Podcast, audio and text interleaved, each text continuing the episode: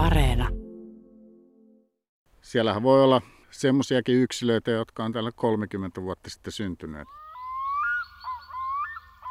Ehkä hylkeet on tullut ennen, mutta sitten aika pian kun on jotakin kuivaa maata ollut, niin aika pian on majavatkin. Niin lastuihin jää sen majavan sylkeä ja siitä saadaan sitten se DNA vähän tällaisten rikosteknisillä menetelmillä. Että Maisema on ihan niin kuin jostain jännitysleffasta, kun saavumme Evola Särkijärven rantaan, Majavan valtakuntaan. Suopursu tuoksuu ja pompimme pitkin rahkasammalla mättäitä. Välissä vesilampareet kiiltelevät. Vesi on itse asiassa vallannut koko rantakaistaleen ja pysähdymme sitten siihen kohtaan, jossa vanhat sammaleiset pitkospuut jatkuvat kokonaan veden alla. Olemme kuulemma jo aivan lähellä itse patorakennelmaa. Usva leijuu maisemassa, ilta on hämärtymässä, korppi raakkuu. Ja siellä täällä sojottaa pystyyn kuolleita tummia puita ja kaatuneita ja kaadettuja runkoja, joissa on majavan talttahampaiden jälkiä. Tämä on majavan valtakuntaa, mielenmaisemaa. Tai suuri osa siitä on tietenkin majavan näkökulmasta siellä pinnan alla. Ja näkökulmaa ja aistia tärkeämpiä ovat varmaan esimerkiksi hajut, reviirihajut ja merkinnät, lumoava haapojen tuoksu, mudan tuoksu.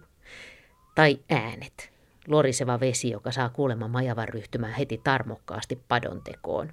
Raahaamaan puita ja mutaa ja oksia taidokkaaksi rakennelmaksi, joka vielä tiivistyy vedenpaineen ansiosta.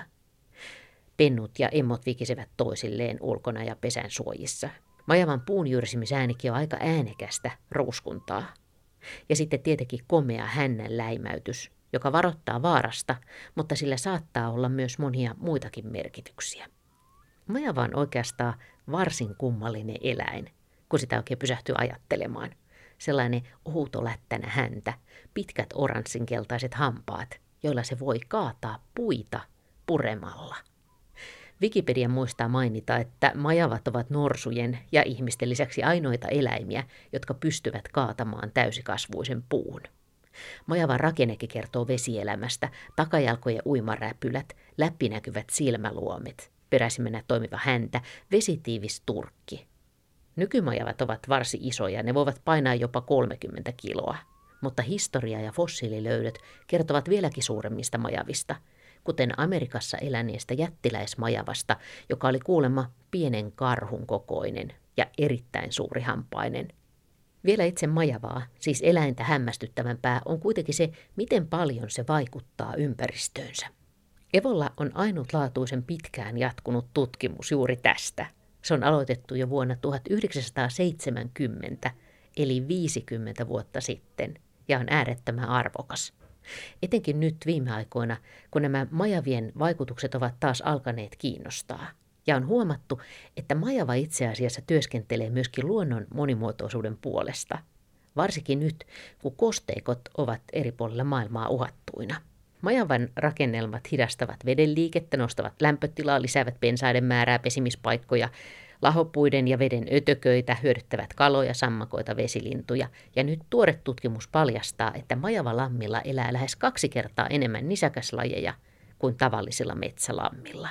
Näin kertovat tutkijat Janne Sundel ja Petri Nummi hämärtyvässä Särkijärven illassa Usvan keskellä Majavapadon tuntumassa. Tämä on Särkijärvi, paikka, jossa elelee tällä hetkellä ainakin yksi majava, se tiedetään. Me nähtiin se nyt syksyllä tässä, kun meillä oli täällä tämmöinen opiskelijoiden kanssa kurssi, oltiin illalla katsomassa tuossa noin. Niin siinä nuori majava läiskäytti pyrstöään, kun se meidät huomasi ja sukelsi sitten piiloon. Tässä on ekan kerran ikään kuin uudisasutus varmaan satojen vuosien jälkeen luultavasti oli 90-luvun alussa. Nyt tämä on ikään kuin uudelleen tullut ihan tässä tänä kesänä. Edellisen kerran se taisi olla esim. tuossa 2014. Eli tämä voi olla joku nuori kaveri, joka on nyt löytänyt tämmöisen hyvän paikan itselleen vai? Joo, kyllähän ne liikkuu paljon, kun ne etsii uutta elinpiiriä, kun ne on sieltä omasta perheyhteisöstään häädetty pois. Että, ja sitten ne tulee käyttää näitä, näitä vanhoja paikkoja ja niitä vanhoja pesiä ennen kuin ne sitten on kylliksi isoja ja löytänyt kumppania, että rakentaa oman. Missä päin tässä nyt on se Majavan pesä sitten? No tosiaan me ollaan nyt tässä padon luona. Tämä on tänä järven laskuoja, minkä se on tuon suun padonnut. Ja se on itse asiassa suoraan melkein vastapäätä tässä tuon pienen järven toisella rannalla se pesä. Tai ainakin siellä tiedetään, että siellä on yksi pesä, että tässä voi olla semmoisia muita pienempiä keppesiä tuolla penkan sisällä. Meidän tarkoitus itse asiassa puhua siitä, että mitä tämä majava, majavan paikalle saapuminen, niin miten se vaikuttaa siihen ympäröivään luontoon. Petri, sä oot tutkinut sitä pitkään. No joo, vaikutukset on lukuisat alkaen erilaisesta hiilen kierrosta. Tietysti tässä nyt nähdään, että tämä rantakasvillisuus hukkuu ja se sitten hajoaa ja sitä tulee syömään sitten erilaiset aivan mikrobit ja noin, mutta sitten selkärangattomit tomat, joita taas sitten edelleen syö moninainen ravi, ravintoverkko. Kun se tuut tämmöiselle paikalle, niin näetkö tästä, että tässä on ollut pitkään majavia? Kyllä siitä tietysti siitä, että missä vaiheessa puiden kuoleminen on, niin näkee sen hetkisen tulvan. Tässä näkyy sitten tuommoisia vanhoja tummapintaisia majavan kaadoksia. Tuoreethan hohtaa valkoisina ja sitten tietysti majavan syömiä kalikoita voi kellua merkkinä majavasta. Tosiaan täällä on näitä ohuita koivuja. Ne on ainakin näyttänyt majavalle tässä kohdassa, tässä rannan tuntumassa kelpaavan. Majavien herkkuahan on esimerkiksi haavat, mutta niitä täällä Evolla on sen verran vähän, että pääasiallisia ravintoa, niin ravintoa on noin koivut, joita niitäkin on usein aika kapea tämmöinen rantavyöhyke vaan täällä havumetsien vierellä. Siitä seuraa, että kun ollaan näitä vuosikymmenten saatossa seurattu tätä maajavan dynamiikkaa, niin on havaittu, että ne on keskimäärin tällaisissa oloissa niin samalla paikalla vaan noin kolme vuotta. Ai jaa, minkä takia? No se on juuri, että oikeastaan nämä lehtipuut syödään tästä rannalta pois. Se voi olla hyvin toisenlainen dynamiikka jossain tuommoisessa Amerikan eteläisimmissä osoissa, missä tätä on myös tutkittu, jossa on sitten haavikot tuossa rannalla, joka tavallaan tuottaa koko ajan saman verran kuin sitä syödään, niin silloin ne voi olla samoilla paikoilla jopa vuosikymmeniä. Kuinka pitkä on Majavan historia täällä Evolla? No se on näiden majavien, eli Amerikan majavien, alkaa vuonna 1957, mutta jo 30-luvulla se Majavan palautushistoriassa on oma, oma jutskansa, mutta tänne tuotiin 30-luvulla Euroopan majavia, mutta ne ei tänne ilmeisestikään pysymää kantaa muodostaneet. Mutta Majavan historia jääkauden jälkeen Suomessa siis tämä luontaisen Euroopan Majavan historia, niin milloin ne on itse asiassa tullut Suomeen, tiedetäänkö sitä? No kyllä, se a- aika lailla jää, ja ehkä hylkeet on tullut ennen, mutta sitten aika pian kun on jotakin kuivaa maata ollut, niin aika pian on majavatkin. Siis mitä, niitä on Suomessahan ei ole varsinaisia fossiileita, mutta näitä ihmisen jätefaunoja, niin niitä vanhimmat on ehkä 9000 vuoden takaa. Janne Sunde, sä oot nisäkästutkija, niin minkä takia nisäkästutkijaa kiinnostaa? No tietenkin Majavan, mutta, mutta tämä, tämä ympäristö, johon Majava vaikuttaa. Niin kuin Petri aikaisemmin totesi, niin hyvin paljonhan on tutkittu näitä Majavan vaikutuksia esimerkiksi niissä selkärankattomiin, mutta myös moniin muihin lajeihin, paitsi sitten nisäkkäisiin. Jonkin verran on tutkittu, miten Majavan vaikutukset vaikuttaa sitten lepakoiden esiintymiseen positiivisesti, mutta muuten tutkimukset niin nisäkkäillä on, on aika harvinaisia maailmallakin. Majavan vaikutus lepakoihin, äkkiseltään ei tulisi ajatelleeksi, että ne liittyy mitenkään yhteen. No tää, näissä majava kosteikoilla, näillä majavien tulvikoilla, näillä on paljon selkärangattomia vesieläimiä ja osa on niistä hyönteisiä, jotka viettää sen toukkavaiheensa siellä vedessä, mutta sitten kuoriutuu ja lähtee lentoon. Ja ne on sitten hyvää ruokaa hyönteisiä syöville lepakoille. Ja toisaalta sitten kun tämmöinen majava tulvikko on tämmöinen loppujen lopuksi aika vähäpuustoinen, kun niitä puita sieltä kuolee ja kaadetaan, niin se on myös hyvä tämmöinen avoin paikka lepakoille lennellä siinä hyönteisjahdissa. No toi onkin aika jännää, että asiat on niin monimutkaisia, nämä ravintoketjut on monimutkaisia ja sitä kautta voi olla yllättäviä vaikutuksia yhdelläkin avainlajilla, niin kai majavasta sanotaan. Joo, kyllä. Että maja vaikuttaa moneen eri asiaan tässä suomalaisessa luonnossa. Että Sanoit, että nisäkkäitä ei ole lepakoiden lisäksi paljon tutkittu tätä vaikutusta nisäkkäisiin, paitsi nyt. Teillä on nyt käynnissä tämmöisiä tutkimuksia, eikö niin? Joo, meillä on ollut täällä, näitä, näillä majava-altailla ja sitten meidän verrokkialtailla niin riistakameroita jo nyt pari vuotta pienin tauoin. Ja lisäksi me ollaan sitten talvella lumijäljistä seurailtu, että mitä, mitä otuksia täällä liikkuu. Mitä on selvinnyt? No mitä on selvinnyt se, että melkein kaikilla näillä menetelmillä niin Hirvi on, on selvästi yleisempi näillä Majavan muokkaavilla alueilla verrattuna näihin verrokkialueisiin. Sitten on, on muitakin lajeja, monia pienpetoja, on, on saukko, joka on myös löytyy täältä alueelta paljon useammin kuin muilta alueilta. Ja sitten mu- muita, muista pienpedoista on supikoira esimerkiksi ja lumikko sekä näätä. Nämä on semmoisia, mitkä on havaittu, että on ollut yleisempiä näillä majavaltailla. Liittyykö niiden yleisyys nimenomaan tähän ravintoon? No se liittyy suurelta osalta ravintoon. Et esimerkiksi hirvellä, täällähän sitten kasvaa aika paljon tuossa rantavyöhykkeessä ja näillä tulikka-alueilla tämmöisiä nuoria lehtipuuvesoja, jotka on hirveelle tärkeää ravintoa. Sitten majava kaataa paljon puita, eikä se kaikkea puuainesta niin kuljeta sinne omaksi ruuakseen, vaan sitä jää sinne maastoon ja talvellakin sieltä törryttää niitä lehtipuiden oksia sieltä hangealta, mitä hirvi voi käyttää hyväkseen. Lisäksi näillä on erilainen vesikasvillisuus näillä majavaaltailla ja hirvethän tykkää vesikasveista erityisesti kesäaikaan. Sitten tietysti nämä lihasyövät eläimet on eri asia. Esimerkiksi se, mitä me ollaan havaittu myös, että meillä on ollut tämmöisiä pikkunisäkäspyyntejä täällä. Ja täällä on vähän erilainen lajisto kuin sitten noilla muilla alueilla. Että täältä löytyy esimerkiksi peltomyyrää, joka muodostaa tämmöisiä aika tiheitä kantoja. Ja ne on sitten tärkeää ruokaa monelle pikkupedoille, niin kuin vaikkapa just tämä näätä, minkä just mainitsin. Petri Nummiset tähyille tonne yläviistoon.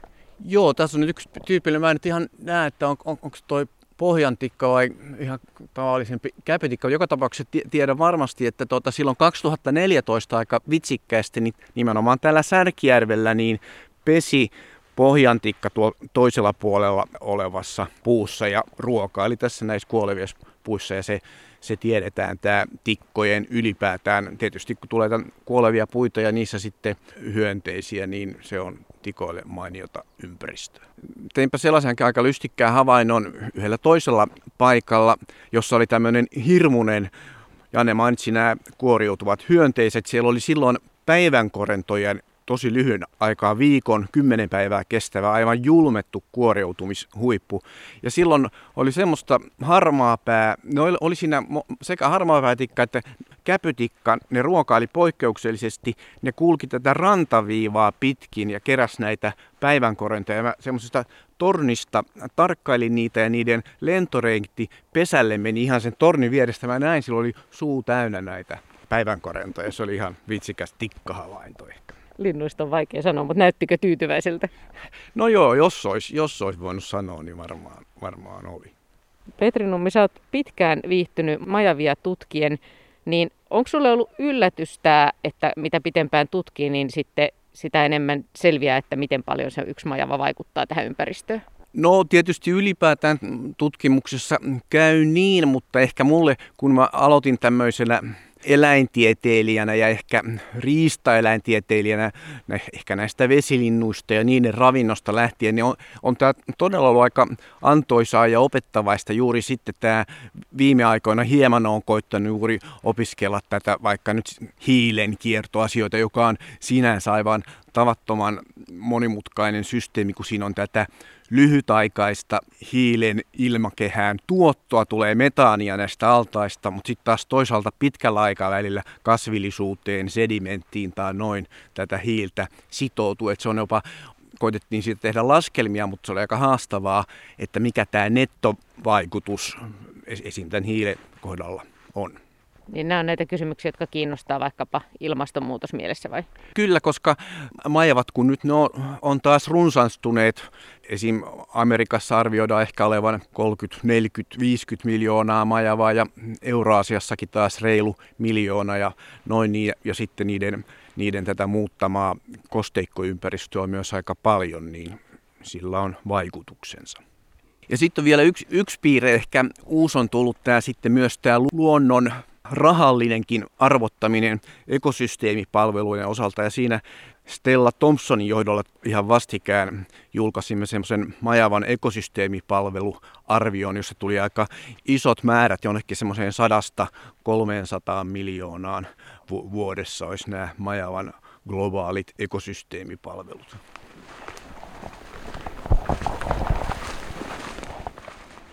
Kun valon määrä vähenee ja ilmat kylmenevät, niin majavat tajuavat, että nyt pitää ruveta valmistautumaan talveen. Pitää tarkistaa, että talvipesä on kunnossa ja pitää varastoida pesäkion viereen veteen puita ja oksia talvivarastoksi jossa voisitte käydä jään alla napsimassa huikopalaa eikä tarvitse ollenkaan nousta kylmään pakkaseen. Majavilla on ollut aikaa sopeutua tänne. Nimittäin Majavien tarina Suomessa on pitkä. On nimittäin viitteitä siitä, että niitä on ollut täällä jopa ennen viimeisintä jääkautta, siis mammuttien aikaan. Ja viimeisen jään sulettua ne olivat täällä taas ensimmäisten joukossa paikalla. Niin että varhaiset suomalaiset maisemat ovat hyvinkin voineet näyttää vähän samanlaiselta kuin tämä Särkijärven ilta. Tosin ei aivan tältä, Petri Nummi korjaa, koska kuusi on Majavaan myöhäisempi tulokas. Majavien pitkästä historiasta Suomessa kertovat myöskin niihin viittaavat monet paikan nimet, vaikka sitten siis kävi niin, että tarina loppuikin ja ne metsästettiin sukupuuttoon. Vuonna 1868 kuoli ilmeisesti viimeinen majava Suomesta, täsmälleen samana vuonna, jolloin ne rauhoitettiin. Ja sitten alettiin puuhata majavien takaisinistutusta ja tuotiin majavia Norjasta ja Amerikasta. Ja sitten vasta monta kymmentä vuotta myöhemmin tajuttiin, että hupsista, että siinä onkin kaksi eri lajia. Mutta sitten tietenkin nyt me puhutaan Amerikan majavasta, joka oli ennen Kanadan majava. Tämähän on tietysti monimutkainen tämä kysymys, että, että on Euroopan majava ja sitten tämä Amerikan majava että miten tähän koko Amerikan majavaan pitää suhtautua? Siinä on, no tietysti se nyt voisi vaikka hävittääkin, mutta ihan tästä ekologisessa mielessä, niin se mikä, mikä tiedetään, niin niiden vaikutus on hyvin samankaltainen. Voisi siitä todeta myös sen, että tietysti on, on kaksi periaatetta, että mikä meillä on, on, on tässä ympäristön suojelussa on se, että pyritään eroon vieraslajeista ja toisaalta halutaan niin kuin suojella uhanalaisia lajeja. Ja meillä Euroopan äh, majava on, kuuluu näihin uhanalaisiin ja sitten taas Kanadan majava eli Amerikan majava on vieraslaji. Et näiden faktojen perusteella niin meillä on aika selvätkin sävelet, mitä pitäisi tehdä. Mutta toisaalta Amerikan majava tällä ekosysteemipalvelullaan myöskin voi edesauttaa joidenkin hätäkärsivien uhanalaisten tai harvinaistuneiden lajien elämää, eikö niin? Kyllä näin, jos ajatellaan, että, että ei olisi enää ollenkaan Euroopan majavaa, niin silloin kyllä luultavasti kannattaisi vastineena pitää Amerikan majavaa, mutta kun se Euroopan majava on, niin se kai kannattaisi koittaa saada näille alueille Amerikan majavan sijaan. Mutta täällä sitä ei ole nyt sitä Euroopan majavaa ihan tässä. Ei, ei, ei ole, että sehän on siellä Länsi-Suomessa. Mainitsitte tämä meidän kurssi täällä näin niin toissa vuonna, niin keräsimme noita majavien syönnöspaikoilta niitä lastuja, mitä siitä puun kaatamisesta tulee ja ne lähetettiin sitten tuonne luonnonvarakeskukseen DNA-analyyseihin ja katsottiin oikeasti niin kuin DNAn perusteella, että mitä nämä majavat täällä Evolla on ja kaikki oli niitä Amerikan majavia. Niin, koska majavasta ei päälle päin näe, kumpi se on. Mutta tämähän on jännittävää, että tämä geenitekniikka on tullut avuksi tähän majavatutkimukseenkin, että lastuista voidaan päätellä tällaisia asioita. Joo, niihin lastuihin jää sen majavan sylkeä ja siitä saadaan sitten se DNA vähän tällaisten rikosteknisillä menetelmillä, että kuka sen puun on oikein kaatanut. Miten tämä majava yksi, yksilö, jos se on nyt tässä yksikseen, niin odotteleeko se täällä nyt, että tänne tulisi joku kumppani vai mites tässä talvi on, tekee tuloaan? Niin, no jos, jos se on yksikseen, niin kai me sitä ihan aivan tar- tarkoin tiedetä, mutta nä, näin se on, että ensin paikalle varmaan tulee toinen ja sitten toivon mukaan toinen. Mistä se toinen tietää, että täällä on tämmöinen hyväkuntoinen kaveri odottelemassa? En tiedä, sitä ei ehkä ihan tarkoin tiedä, mutta kyllä ne tietysti li, nuoret li, liikuskelevat ympäriinsä ja tietysti etsiskelevät merkkejä, hajumerkkejä lähinnä siis niin toisista. Ja ne nuorempana jo vielä ennen kuin ne läht, jättää sen perheryhmänsä, niin ne tekee semmoisia pieniä retkiä siihen lähiympäristöön. Että niillä on kyllä jonkinlainen kuva varmaan, mitä ainakin siinä ihan lähellä tapahtuu. Että. Ja sitten kun ne kulkee näitä vesireittejä, niin sinne nämä majavat jättää hajujälkiä ja niistä on sitten hyötyä, kun sen kumppaniin haluaa löytää. Janne Sundel, me puhuttiin jo hirvistä, peltomyyristä. Mitä muita nisäkkäitä nyt tässä tulikaan? Joita niin kuin erityisesti majava hyödyntää, ei hyödyttää.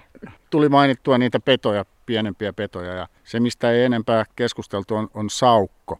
Saukkohan on vähän samanlainen vesieläjä kuin tämä majava ja saukkoakin löytyy näitä majavan paikoilta tavallista enemmän. Ja yksi syy siihen tietysti sama kuin näillä muillakin, että sieltä löytyy ravintoa hyvin. Näillä majavatulvikoilla on esimerkiksi pikkukaloja aika paljon, koska tämän, niitä käytetään myös, kalat käyttää niitä lisääntymisalueinaan. Niitä löytyy enemmän sammakoita kuin muita paikoilta. Sammakot on myös saukolle hyvää ruokaa, mutta se yksi tärkeä asia saukolle on se, että, että se pääsee sinne veteen. Ja talvella se ei ole mitenkään itsestään selvää, koska se on, on, on tietysti vedenpinta on jäätynyt. Mutta näillä majavalammilla on havaittu se, että vesi jäätyy täällä syksyllä myöhemmin siitä majavan aktiivisuudesta johtuen, että majava liikkuu siinä varsinkin sen pesän lähellä aika paljon. Ja se pystyy myös aktiivisesti rikkomaan sitä jäätä. Ja sama sitten on ehkä keväällä, että näin jää se jääpeite on, on, on ohuempi ja keväällä sitten sinne paljastuu niitä aukkopaikkoja, mistä saukotkin pääsee veden alle. Vaikuttaako se majavien talvivarastolautta jotenkin kanssa siihen jäätymiseen? No joo, sehän tekee sen varastolautan siihen pesän edustalle ja siinähän se kaikkein niin kuin suurin liike on sen, sen lautan ja pesän välillä ja ehkä mahdollisesti kun siinä on aika paljon sitä oksaa, joka osa työntyy sinne myös sinne veden pinnalle, niin se, se vaikuttaa siihen jäätymiseen. Ja on siinä vielä yksi, yksi, yksi lisäaspekti se, että saukko on, on havaittu käyttävän niitä ma- hylättyjä majavan pesiä niin kuin omaan tuotannon lisääntymiseensä ja, ja lepopaikkoina. Niin, että kun majava lähtee pois, niin saukko saattaa tulla siihen. Joo, käyttää noita van, vanhojakin pesiä kyllä. Vielä tuohon, jos ajattelee tuota sulaa vettä ja nimenomaan sitä kevätpuolta, niin siitä hyötyy sitten myös vesilinnut, jotka tietysti tarvitsee sen sulan myös. Ja monet lait, telkkä, sinisorsa ja näin ne pyrkivät pesimään mahdollisimman varhain, eli niille kanssa muodostuu näitä sulapaikkoja majavan paikoilla. On helppo tätä kautta ymmärtää, että majava luo itselleen otolliset olosuhteet, niin se saa ikään kuin monta lainausmerkeissä kaveria siihen, siihen mukaan, mutta onko se majavalle niin kuin ihan ok vai onko jotain semmoisia lajeja, mitä se ei todellakaan halua siihen lähelleen?